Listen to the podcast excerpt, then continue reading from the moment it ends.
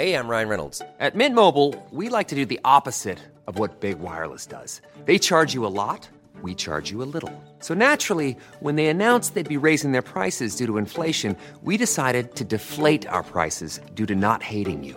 That's right. We're cutting the price of Mint Unlimited from $30 a month to just $15 a month. Give it a try at mintmobile.com slash switch. $45 upfront for three months plus taxes and fees. Promote for new customers for limited time. Unlimited more than 40 gigabytes per month. Slows. Full terms at mintmobile.com. Hey, I'm Ryan Reynolds. At Mint Mobile, we like to do the opposite of what Big Wireless does. They charge you a lot, we charge you a little. So naturally, when they announced they'd be raising their prices due to inflation, we decided to deflate our prices due to not hating you. That's right. We're cutting the price of Mint Unlimited from $30 a month to just $15 a month. Give it a try at mintmobile.com slash switch. $45 upfront for three months plus taxes and fees. Promote for new customers for limited time. Unlimited more than 40 gigabytes per month. Slows. Full terms at mintmobile.com. Are we ready? I love these quotes, by the way.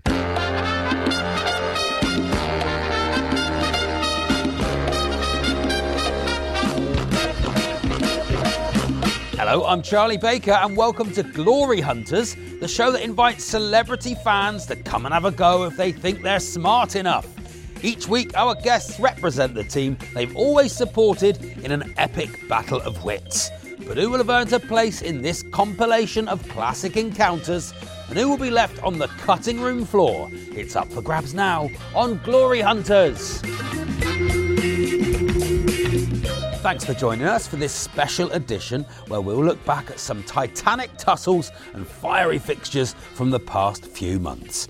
Each week, we invite a host of names to play on behalf of their club in a contest that sees the winner advance to the next round. A competition that is host to a range of voices. Now is the winter of our discontent and all the clouds that lord upon our house. Yeah. Yes, you know. He's so slow these days. But if you make him angry and you give him some fireworks and put him on the Shire, he turns into McLennan. Aye, get down, do the chopper, get down, do the chopper, do it. We also brought you the musical pairing that no one thought would ever happen not David Icke and Tina Turner, Eddie Grant and Delia Smith. Working so hard like a soldier. Can't afford a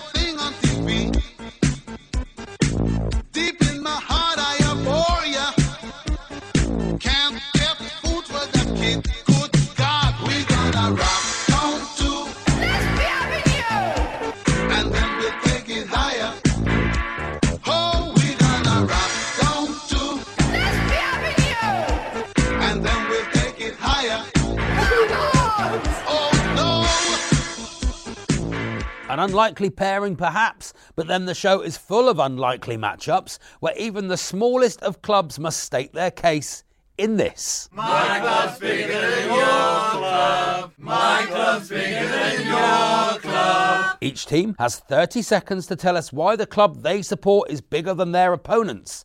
They're free to be as creative as they wish, as demonstrated by Ivo Graham when he tried to convince us that Swindon Town are bigger than Newcastle United.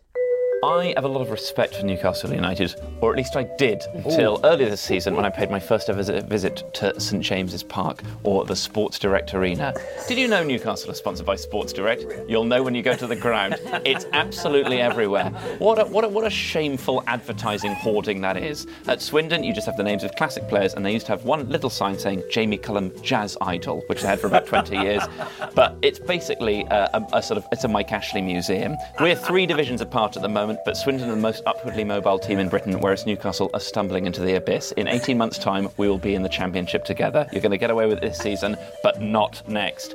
Up front this season, we had Eoin Doyle for the first half of the season, scored more goals than anyone else in Europe. They've still got Andy Carroll up front and the absolutely hapless Joelinton. No, thank you. Richie Wellens is the most exciting manager in the country. Uh, Steve Bruce is a dinosaur who needs to be put out of his misery. I cannot imagine a fate worse than clinging onto the belief that Newcastle are some sort of big team, whereas Swindon are a small team who are exceeding their expectations and will continue to for some years to come. Dougie Anderson mounted a robust argument in a recent All Scottish affair when he argued that Hibs towered above Aberdeen. Sir Isaac Newton, Mahatma Gandhi, Emmeline Pankhurst, Rosa Parks. All important pioneers and trailblazers add to that list Hibernian FC. First Scottish and British team to play in the European Cup got to the semi finals. First team to play in the green and white hoops long before Celtic or Sporting Lisbon.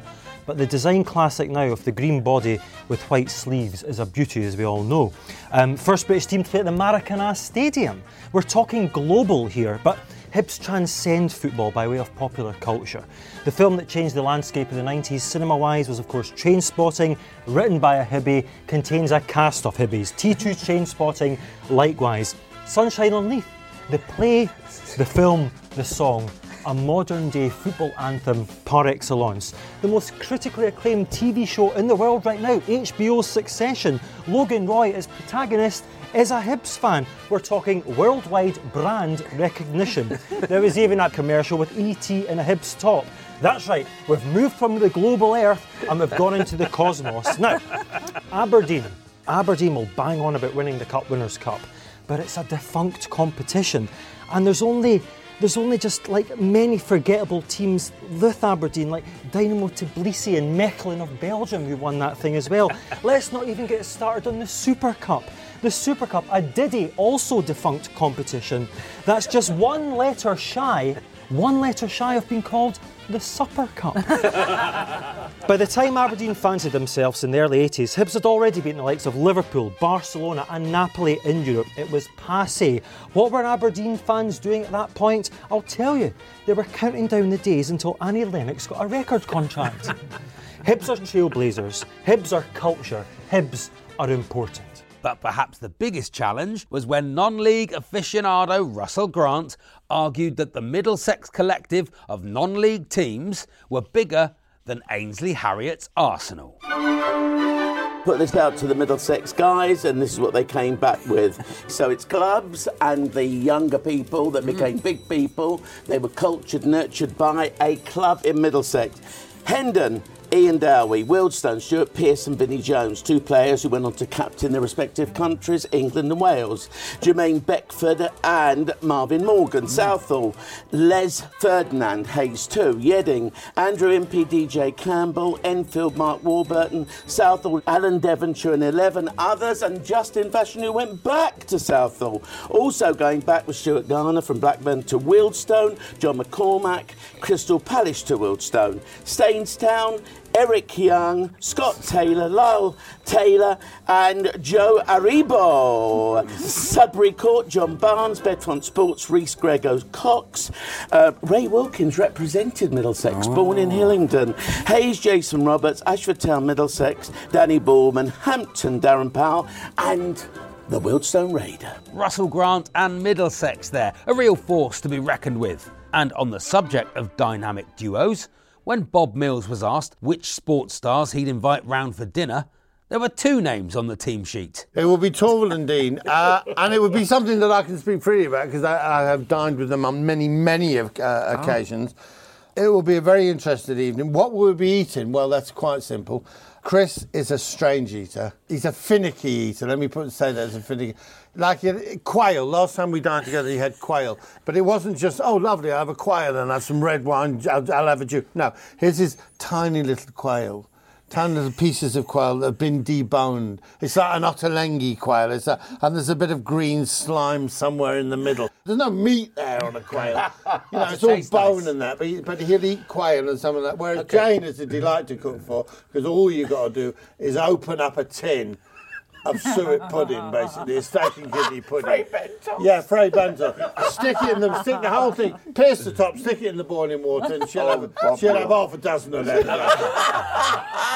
Seriously, with mash, she'll have half a dozen of them. Oh, so who's the third person? Now, the third person would have to be, and this is the top of my head, I'm going to say Royce Mills, who was a boxing referee. And the reason for that is when you when you are dining with Jane and uh, Yeah. Claire, it's, uh, Jane and, and Chris, it's lovely for the first hour, lovely for the second hour. Third hour gets a little bit, but by the fourth hour there'll be a little mistake, and Jane will say something like, I remember when I looked at the scores and I thought, oh my God, I've got all sixes. And Chris will say, oh, you got all sixes. Oh, dear, right. Oh, really? I wasn't there. And she'll say, of course you were there. Someone had to help me lift. And then it'll kick off. So you need a boxing referee in there to just hold them apart and say, oh, listen, oi, oi, put that Aperol spritzer down, Chris. You've had enough. Leave it. And who could lift her after six for a bedtime? Oh, nowadays, nowadays you need a team of strong men, I tell you, to get her off to bed at the end of the night.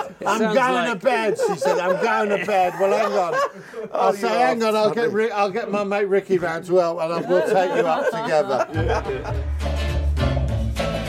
Jordan Henderson is a player who likes to do his business in the middle of the park.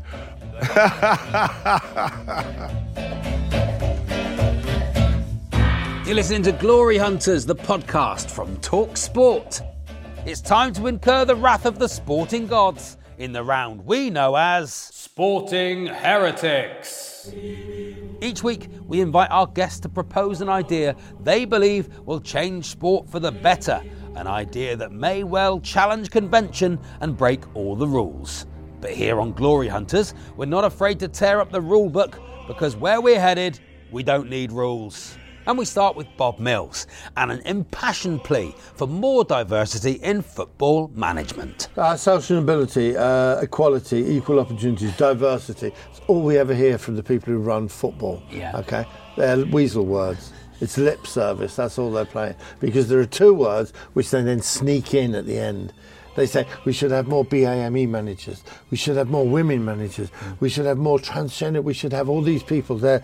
In fact, it shouldn't be about whether you're a man or a woman. It shouldn't be about you're black or white. It should be the best qualified person for the job should be given it. And that's where they stump you. Best qualified. What about people with no qualifications? What about people who've been too busy earning a living to bother to be able to go out and get the badges? What about people who spent thousands and thousands of pounds watching football and therefore their knowledge of it is equal or better to any of these people who've been to, on the courses at Lilleshall? Oh, I'm going to Lilleshall. No, I believe that there should be shortlists for managers of football clubs for people who just want to have a go. Lovely, yeah. You can just turn up and say, "Here's my season ticket. I've been coming 37 years."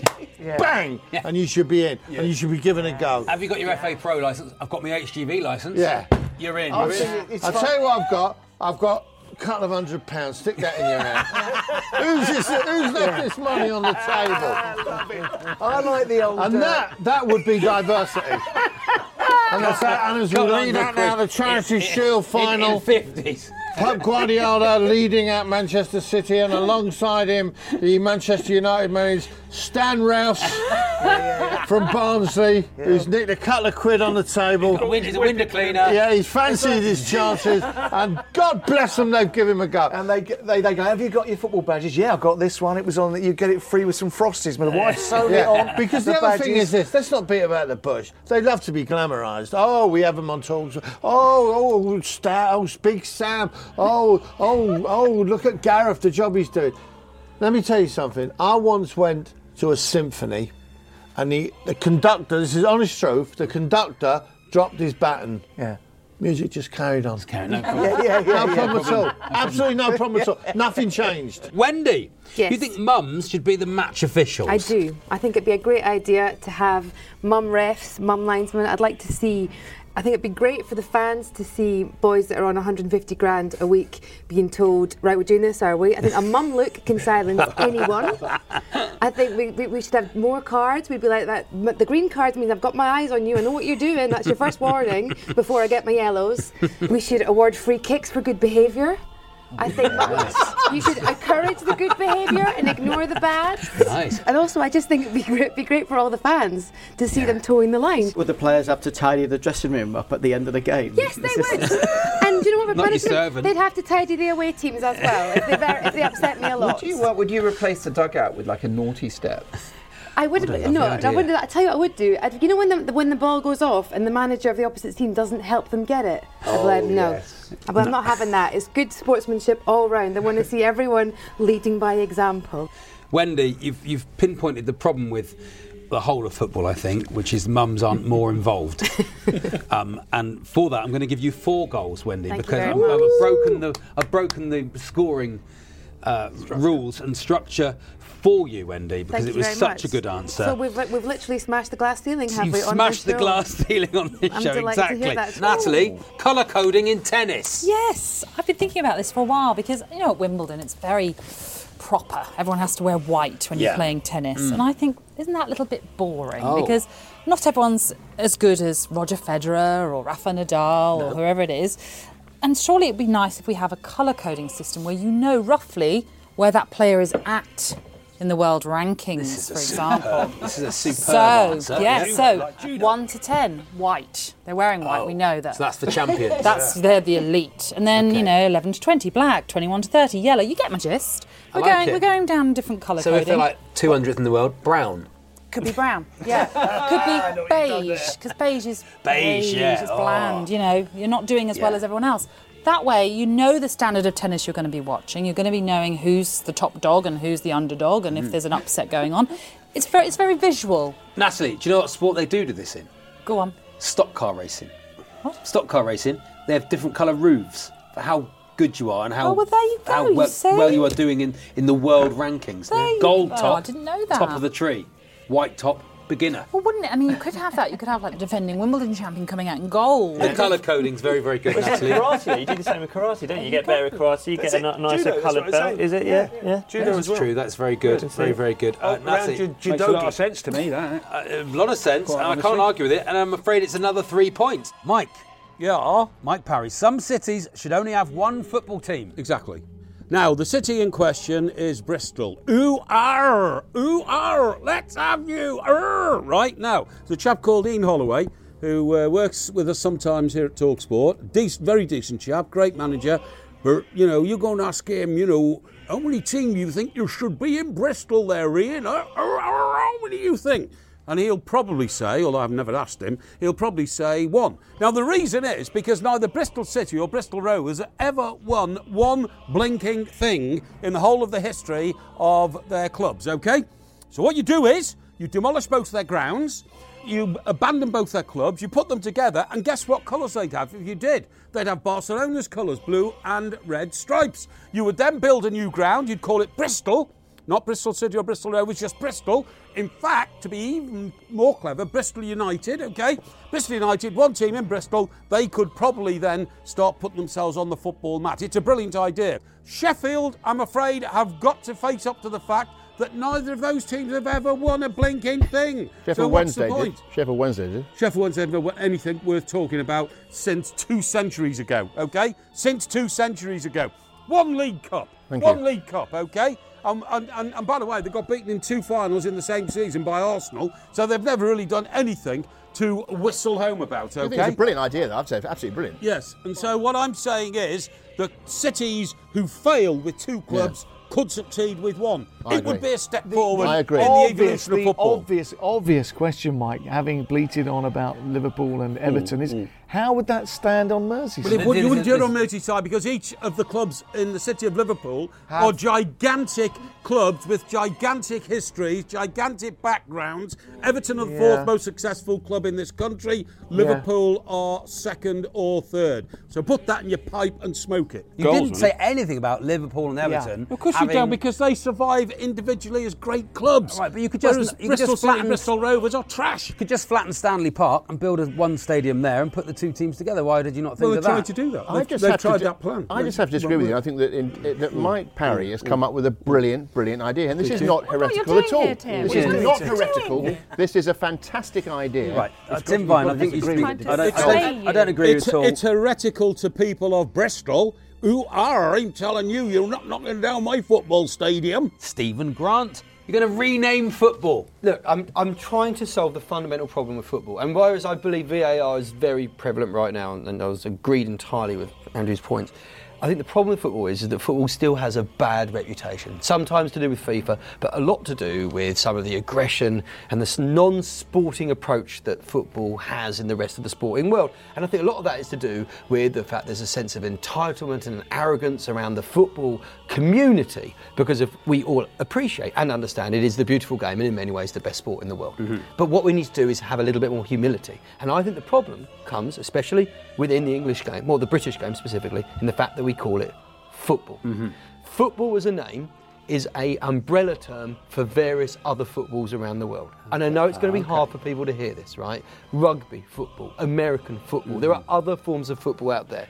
And the name used to be soccer. Now everyone hates the name soccer. They think, oh, it's an Americanism. But of course it isn't, because it comes from association football and it came up so that we could establish the difference between association football and rugby football, the age of which are being pretty much the same as each other. There's an argument that one is older than the other, and I'm sure on social media people will be correcting me on this. But the reality is, it's a British name that we came up with, we gave the Americans. Mm. And when Americans came up with American football, they kept soccer. And American football became football, and that's obviously their lookout, and we're not going to judge them on that. But we used to call it soccer ourselves up until about the mid 70s. It was an interchangeable name with football. Then we decided it was too American, and we got rid of it, and we went to football. And that arrogance has permeated the sport and made us unpopular with other sporting areas. And if we go back to soccer, football can get some humility back and be popular amongst sporting fans everywhere. It's a tough decision. Everyone will hate it, Yeah. but in a generation's time, everyone who supports football or plays it will be welcomed into the rest of the sporting community.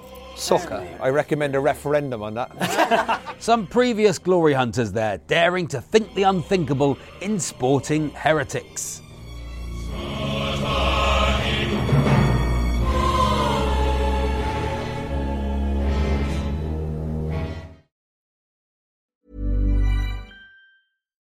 Millions of people have lost weight with personalized plans from Noom, like Evan, who can't stand salads and still lost 50 pounds. Salads, generally, for most people, are the easy button, right? For me, that wasn't an option. I never really was a salad guy. That's just not who I am. But Noom worked for me. Get your personalized plan today at Noom.com. Real Noom user compensated to provide their story. In four weeks, the typical Noom user can expect to lose one to two pounds per week. Individual results may vary.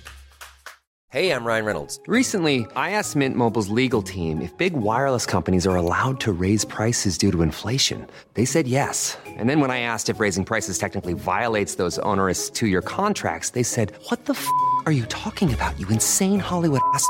F- So to recap, we're cutting the price of Mint Unlimited from $30 a month to just $15 a month. Give it a try at mintmobile.com slash switch. $45 upfront for three months plus taxes and fees. Promo rate for new customers for limited time. Unlimited more than 40 gigabytes per month. Slows. Full terms at mintmobile.com. I'm Jim White. There was a petition for me to be featured on the new £50 note.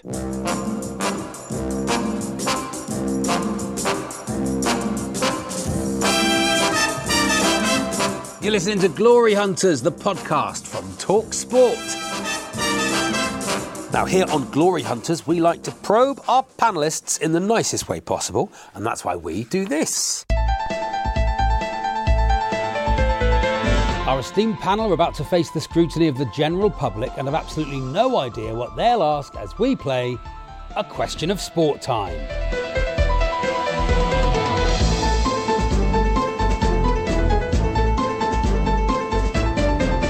Can we have our first question, please? Hello, guys. I'd like to ask the panel who do they believe is the most overrated person in sport? Terry Alderton. Well, I was going to go. Um, I was going to go a bit controversial, and I had a good reason why. I was going to go David Beckham, but not that he wasn't a great player and he, you know, brilliant player and was always dependable when we needed him. But I think he's more famous than he was as good a player as he could have mm, been, Okay. right? Mm. Because he became more of a corporate footballer. That's where I was going to go, and then I suddenly thought, no, I'm not going to have a go at old Becks. Mm. I don't really like to have a go at anyone, but I'm going Paul Popka. Who? Paul Popka. Paul Pop. Who is it? Paul Popcorn. Paul, Paul Popcorn. Who is it? I hate Paul. Paul Popcorn. I hate that guy. Paul, Paul, Paul Popka. Paul Who is it, Paul? Paul, Paul Poker. Paul Poker Face. Paul Pogden. Come on, Paul, Terry. Paul Pogden. Who is it, Terry? Paul Pogden. Paul Pogden. I can't say it now for real. Say maybe you don't like me. him because Just say it for maybe me. you think he's overrated because Paul Pogba. You can't say his name. I can't say his name. I can't whistle either. Anyway, Paul Pogba. I think he's a great, a great footballer, and you've seen it when he played for France in the World Cup. He's Yeah. superb. He's a great, great, great footballer. Yeah. But I think he's just. I mean, I don't know him, so it's wrong to say. But from what goes on, when his people have got to decide whether he's injured or not, Man United can't mm. decide whether he's injured or not, and where's he gone again? And for me, I think one of the main problems for Manchester United has been him. I think is is not a good apple in the apple cart. So I think that makes him over- you think rid- that makes him overrated. I think he's overrated in the fact that he Who? believes his own hype because I think there's he needs a bit of humble pie about him because he is a phenomenal footballer and I think he could be one of the all-time great footballers. But Mm. I think what he's doing is he's believing the hype, as Public Enemy would say. They would say that. And Well, I Flavour don't, Flav so for that. me, he's overrated on that score. Hopefully, to bring him down a peg, and that he can be the great player that we saw in the World Cup. So you want to bring Pogba down a peg? I don't think he'll even be listening to this show. yeah, Paul Pogba. Pog- Okay. Pogba. I mean, I'm going to give you Oh, yeah. one goal Pog- for just Pogba. trying to say his name. Pogba. Beautiful, beautiful. It's worth more than ah, it's the best. One goal. Something Jacob like Hawley. Yes. Who do you think is the most overrated person in sport? I think the most overrated person in sport is sports fans. And I oh. say that as a sports fan myself, and I say that because on a Sunday afternoon, after drinking a skinful the night before, I will wake up with a hangover, drink four more, sit there half drunk in an armchair, and I will sit there and shout about how a professional athlete who's spent their entire life training to be on the pitch that I'm watching has misplaced a pass by four inches. That's one of the reasons. The, the other reason that I think sports fans are overrated is because uh, last year I remember England played a game where there was no fans in the ground, and I thought it was actually hilarious being able to hear what the players were saying to each other. And I actually think so. I've, I've made the mistake of watching rugby because the Six Nations is back, but.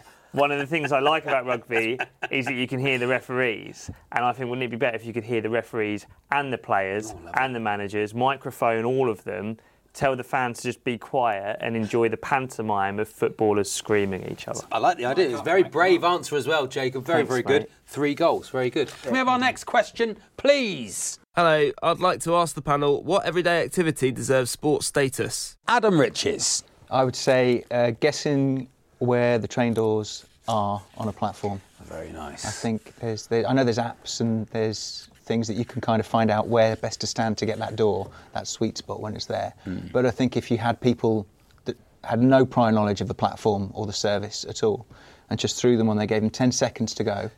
And they got to pick that nice spot for the doors. I think you could. I think you could apply a point system to that. You've got to come down the, s- the stairs Right. onto the platform on a, any platform around the country. hit the doors. The stairs bit is, you know, that's that's up to you, Charlie. If you Oh, want okay. That- that- that- I was just adding that I wouldn't mark and- them on the stairs. Oh, right, Uh. I think it would be solely on like straight straight onto the platform, ten seconds clocked. They can see the train coming, so there's that drama. There's that sense of drama and intrigue, and then they just got to pick where to go. People would get really good knowledge of train. They'd go travel the country practicing on the train stations until it comes to tournament time. Well, ideally, you'd have people that have never ever seen a train before. Oh, that'd be nice. because nice. then that would be. That What would is be so- yeah, they, they, they, wouldn't, they wouldn't actually be knowing what they were doing on the platform, but we as the viewer Yeah. would know that they were trying to get where the door was. I will grant you there's a natural jeopardy in the process of alighting that train. Mhm. And do I get points for using the word alighting? I think so. the bottom line is that um, you've got obviously lots of potential obstacles. Some train services close the doors 60 seconds before departure and don't open them again, which I think is an extra curveball because you don't know whether it'll Yes, be one of those trains or not. 'Cause There's a couple Yeah. of operators. There's one. The worst is two minutes. I, I lost a relationship. In Adam's rules, you're over that. waiting for the train to Yeah. come in, and it's Yeah, people who've it- never seen a train before. Yeah, and also it's not it doesn't relate to when the train leaves. It's just Yeah. when you get on. Yeah, and isn't it lighting when you get off? Isn't that, is, it, is Mm. alighting getting off or getting on? Alighting is getting on, isn't it? No, it's Getting getting, off. off. Yeah, getting off. Sorry, Mark. Do I think You you I Yeah, you actually I- lose I- a point. I lose a take No, away. you don't. no, lose. But Adam, it's an excellent idea. I'm giving you two goals. Wendy Wason. Uh, the sport I would implicate is making tea. I would like tea to be a sport. You can also picture children against each other to make you a cup of tea. There's flair, the colour of the Mm. tea, um, the amount of milk they add to it, uh, how they serve it, also the little curveball of what they serve it with. My little boy served me some Smarties in an egg cup with my tea. You've now, got I a didn't really want a well-trained- Smartie. Top I know. I didn't want a Smartie, but as soon as I saw the Smartie, I was like, that is a genius Especially idea. out of an egg cup. Not a whole, not a whole packet, just a few. And I was like, this is amazing. Enough. A taste. Yeah. I feel there's a problem. Oh, I okay, must admit. that's fine. Okay. Put I love the idea. Spanner in. It feels to me that it's subjective on the taste of the tea and the person you're serving it to. Judges could be all different. So well, you have exa- to ex- research your judges. It's like ice skating. It's not going to appeal to So everyone. then, so it would be making my. T- so I'd say my tea. I like my tea sort of strong bit of milk, Yeah. and then I'd be gauging it. Maybe Stefan look at You'd like maybe a European tan or No. maybe like a, a- an Irish tan Oh, or yes. what? I withdraw my, Oh, my yeah. problem was very, very good. Yeah. Uh, Wendy, it's an excellent answer, and you mentioned Smarties in an egg cup, which brilliant, three goals. Mark Dolan. I worried that this non-sporting activity is so demanding, both physically and mentally, that it's almost too hard to be a sport. But I'm going to submit it. Filling the dishwasher, gosh. which is the bane of most people's lives. I think we can all agree.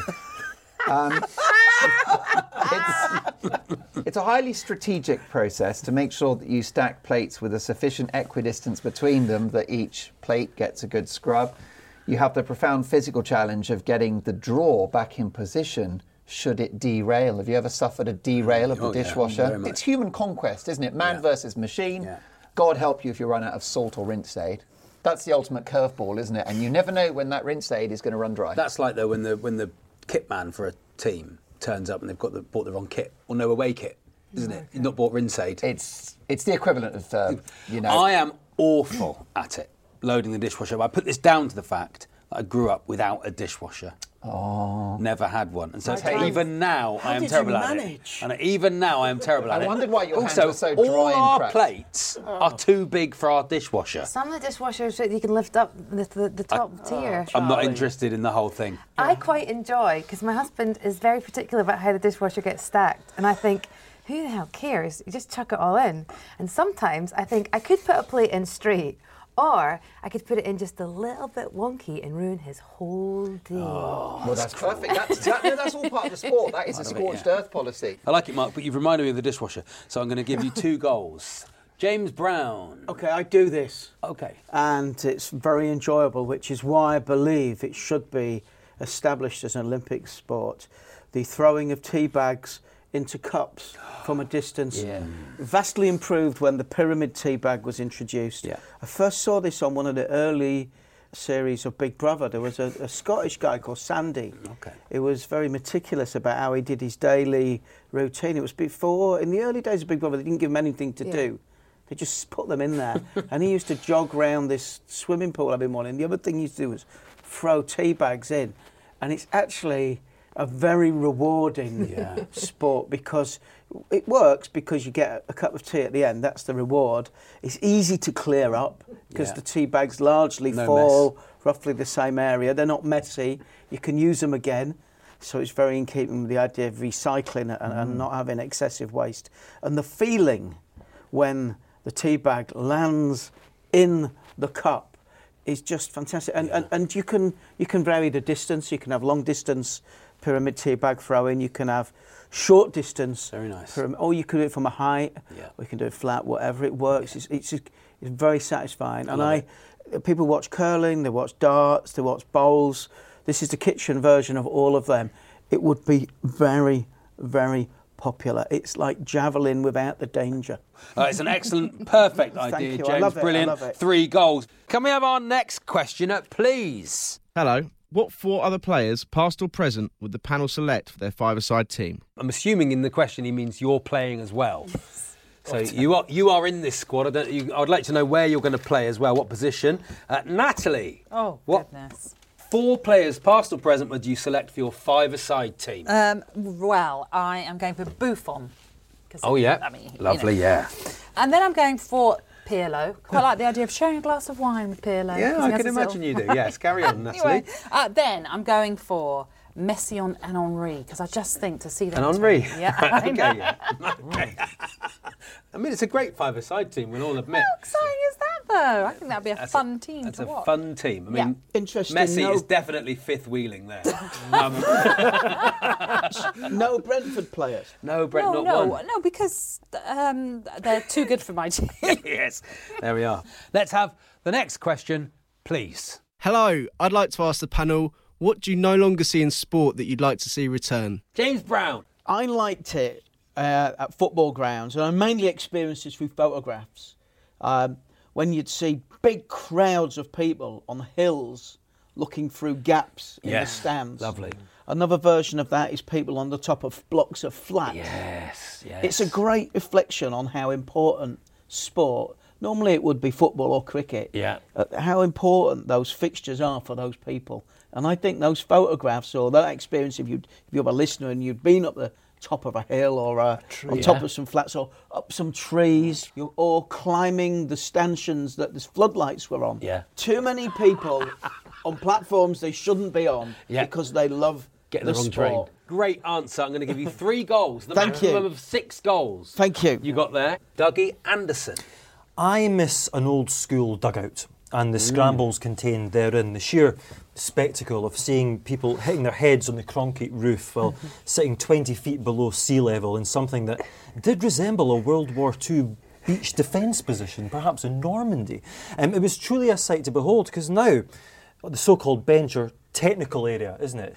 It's like an upmarket doctor's waiting room, isn't it? You've got a comfortable place to be, you've got the heated seats, a selection of isotonic drinks. You wonder if some players would rather be there than on the pitch. Not so in the old school dugout because it's back to basics. It will focus players on what's important and why they started playing in the first place. Yeah, I like, it's, a, it's a great answer.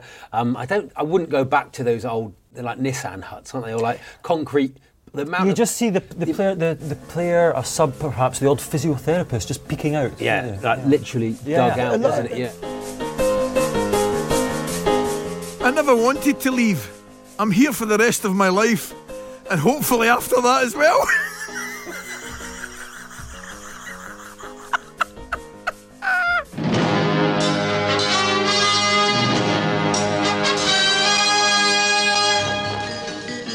We've seen an array of guests join us on the show, one of which was maestro, musician, and Man City fan Rick Wakeman, a man whose talent has propelled him into the Premier League of music.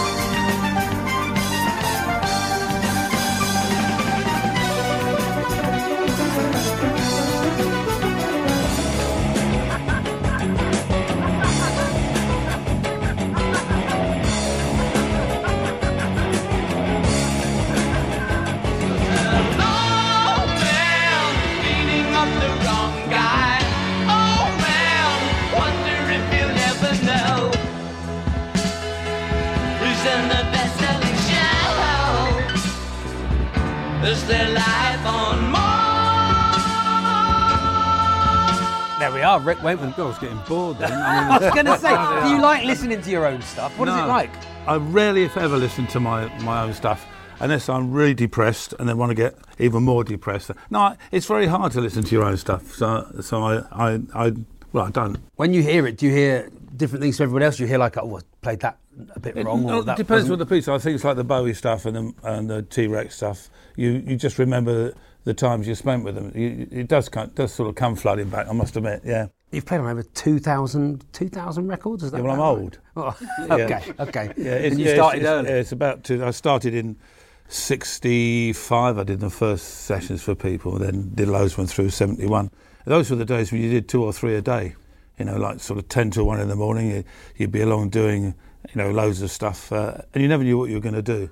So you could be doing sort of Clive Dunn, Grandad, followed by Love Grows Like My Rosemary's Nose. Did you play on Grandad?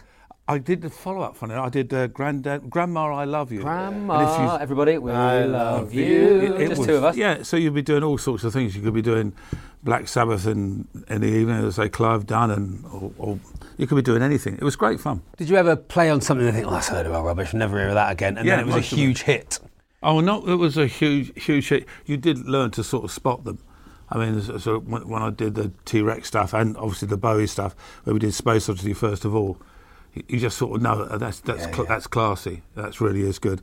Now, Rick, you and Elvis are the only two people I've ever seen in music who could carry off a cape. I'm Yeah. disappointed you haven't got yours on today. No, I haven't got it on today. It's interesting. There's a lot of Elvis connections uh, that I've got. Um, um, Did you ever meet him? Well, no, uh, close. My my father was an Elvis impersonator. Oh right. But he didn't. He did really badly. There, was, there wasn't much call for it in 1937. he, uh, he, he, he actually did introduce me to Elvis. Sorry about That's that. such a good joke. Sorry, I know. I must behave myself. I do apologise. He came to a couple of Yes shows, and we actually played in Memphis the day he died.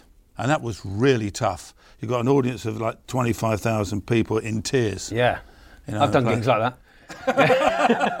Just an average show for me. But it, it, was, it was a strange night. Yeah, the, the Cape things, yeah. Yeah. Who did, did you design your own costumes and outfits? They came by accident, really. I used to carry, well, I still do carry loads and loads of keyboards about. And there was a review back in 1971 that said that I looked like a demented spider with legs and arms going everywhere, trying to play all the things. Yeah. And I became really conscious of this, self conscious. And we did uh, an outdoor festival which was introduced by the local DJ in Hartford. And uh, he was wearing a three quarter length cape. And when he turned round, he was enormous. I thought that cape hides a multitude of sins.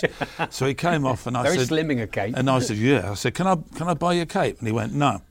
And I said, go on. And I'd just been paid. I've got $200 in my back pocket in 20 $20 bill. And I said, I'll give you all I've got. This is my, my, my wage is $200. And he looked at it and he went, yeah, all right then. So he took the money, I put the cape on, came off, and our lighting guy, Michael Tait, came to me and said, You've just found the answer, but it's not a black cape like that. We need to get you a real sparkly, glittery sequin cape so that it catches the lights. And he said, I know, I know a lady who will make them for you. And he introduced me to this lady in, uh, in Cleveland, and she made the capes, and that's how it all started. I still wear them in all the rock shows, and if I don't, people complain like crazy. Where was the cape? Yeah, I, I get it all. Yeah. Uh, and when I do South America, it's actually they write it in the contract that I will wear one of the classic original capes because in their magazines that's all they print picture of you in the in the in the cape.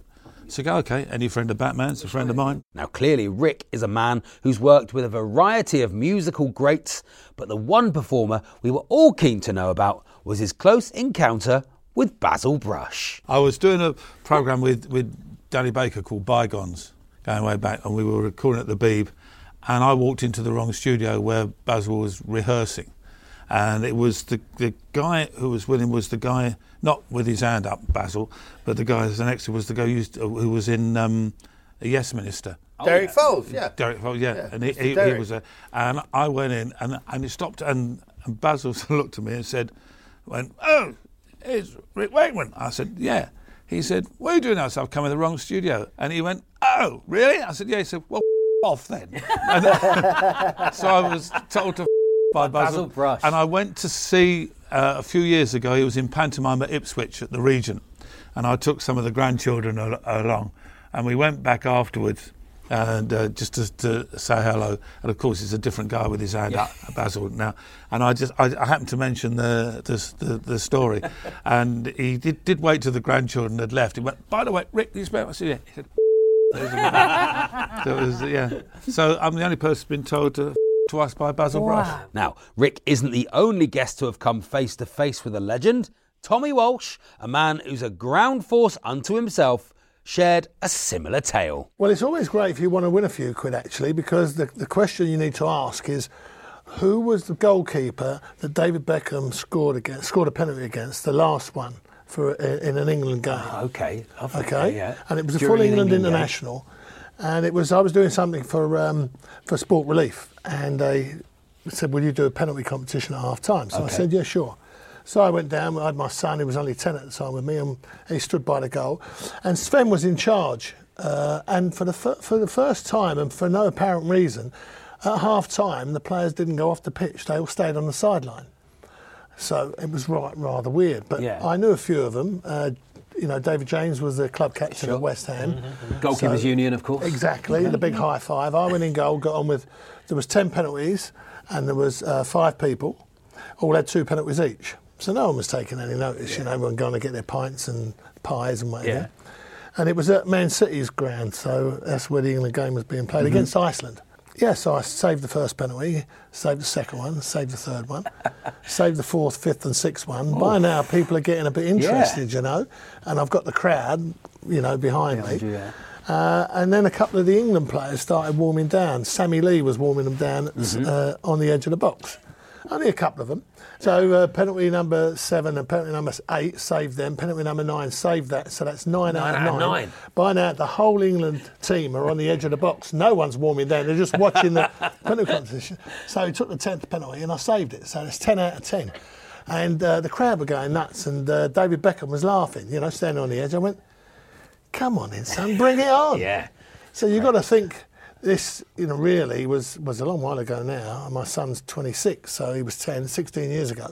But you've got the England captain, he was about 28, so he was at Yeah. his, at his peak, peak, I yeah, suppose, yeah. at his prime. And um, I just saved 10 out of 10 penalties in front of a full house, England, full international. The dream. Yeah, so, you know, I'm a Cockney builder. This, this is like Yeah. something else, like a dream waking up. To be fair to him, he picked the ball up and put it down because he said he can't. I said, come on. He said, I can't because of this. Yeah, yeah, yeah. And up, apparently up in the gallery, they were going, David Beckham's about to take a penalty. Who did he take the penalty against? Have they kicked off? so uh, you've got to remember now, I think as a goalkeeper all my life, about 60% of, of people, of players, if they're right footed, go to the goalkeeper's left, and about 40% go to the goalkeeper's right. So as he ran up to take it, he's got such a sweet right foot. I just moved a bit early because I don't normally, just to. It's just to move my not inconsiderable weight onto the one leg, you see, and over this left hand side, because I'm going to save it anywhere Yeah. on that side. And then he stopped. You know, when he Yeah, digs yeah, his yeah, foot in, yeah. he stopped. I fell over and he just flicked it in. and that was. Um, but ironically, that was the last penalty he scored in a, an England shirt because the next three penalties he, he took for England, he missed He all missed- three. He had the one where he slipped, the Yeah. foot, foot went out from under him, Yeah. and I did chance my arm afterwards, though. I because he, he said to me, he came, he said uh, he was a big fan of Ground Force. It was his favourite program. Oh, yeah.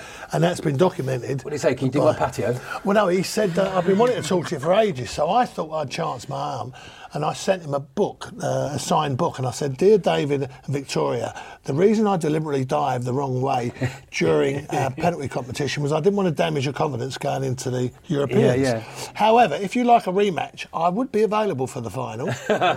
However, it felt like we were in the Legends Lounge when impressionist Darren Farley joined us along with Will Mellor and German comedian Christian Schulte-Loh. Favourite impression to do is Harry Redknapp. I love doing Harry Can you Redknapp. give us a bit- little yeah, bit of yeah.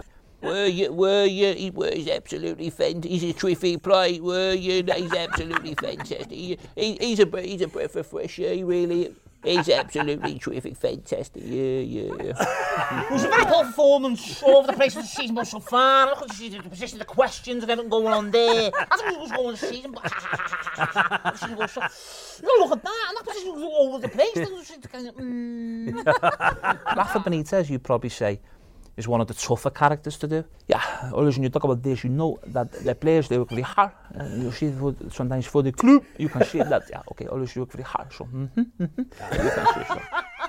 That's incredible. That's fantastic. Thank you. Will, got any impressions? Hey, get down! Do the chopper! Get down! do the chopper! Do it! Now we have to say that that wasn't me. Now. so, by the way, that Schwarzenegger. That was he Sylvester Stallone, by the oh, way. wasn't it? Christian, got anything? Got any? when Schwarzenegger was on Leno, I can only recommend that video when he was on Leno's talk show. Leno said, "I heard that you are an avid skier." And then Schwarzenegger said, "What do you mean? I'm an average skier." Skier. Yeah, I'd like to hear Harry Kane. Uh, yeah, obviously, uh, it, uh, it's been a great season. I think that obviously we need to score a goal. That's important. Uh, but yeah, listen, we've got great players who, who can score goals as well. But uh, it's not all down to me. You've got to see the other players who we've got here. Yeah, obviously. You must have a good Roy. Well, of course, obviously, it's very good to play. We have today a very good performance, but of course, we've got to play very well. I think we struggled. We struggled in one particular area today, the pitch. But you know, apart from that, A few talented voices there joining us on the show.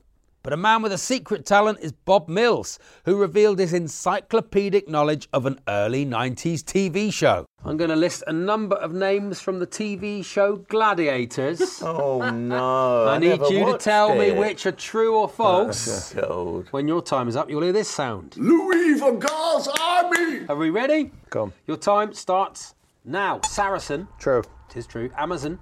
True. Tis true. Rocketman. False. Tis false. Razzle. False. Tis false. Vulcan. True. True. Toppity Nudger. False. Tis false.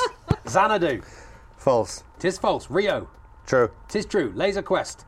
False. Tis false. Zodiac. True. Tis true. Fiesta. False. Tis false. Trojan. True. Tis true. Colonic. False. Tis false. Apollo. False. It is false. Bullet. True. It is true. The Baron. False. It is false. Diesel. True. It is true. Chaos. False. It is false. The Woodsman. False. It is false. Rebel. True. It is true. Siren. True. It is true. Louis van oh, Gaal finished Unbelievable. We got them all right.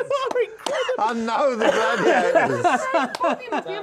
I'm a huge fan. I work with a, a lot of the Gladiators. I don't know the gladiators, but I think. I would have got colonic. I- Colonic was funny. A thrilling finale to that fixture and a dramatic end to this platter of tasty radio morsels that are enough to excite the taste buds without leaving you feeling too bloated. Be sure to join us next Sunday at 9:30 for another thrilling fixture featuring famous faces.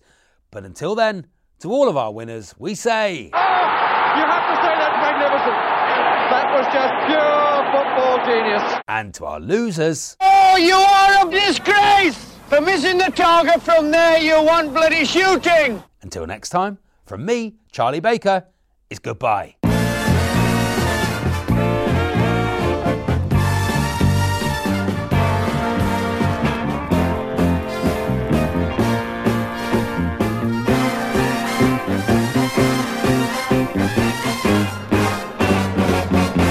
If Glenn Hoddle had been any other nationality, he would have had 70 or 80 caps for England. That's the best one yet, isn't it? Uh,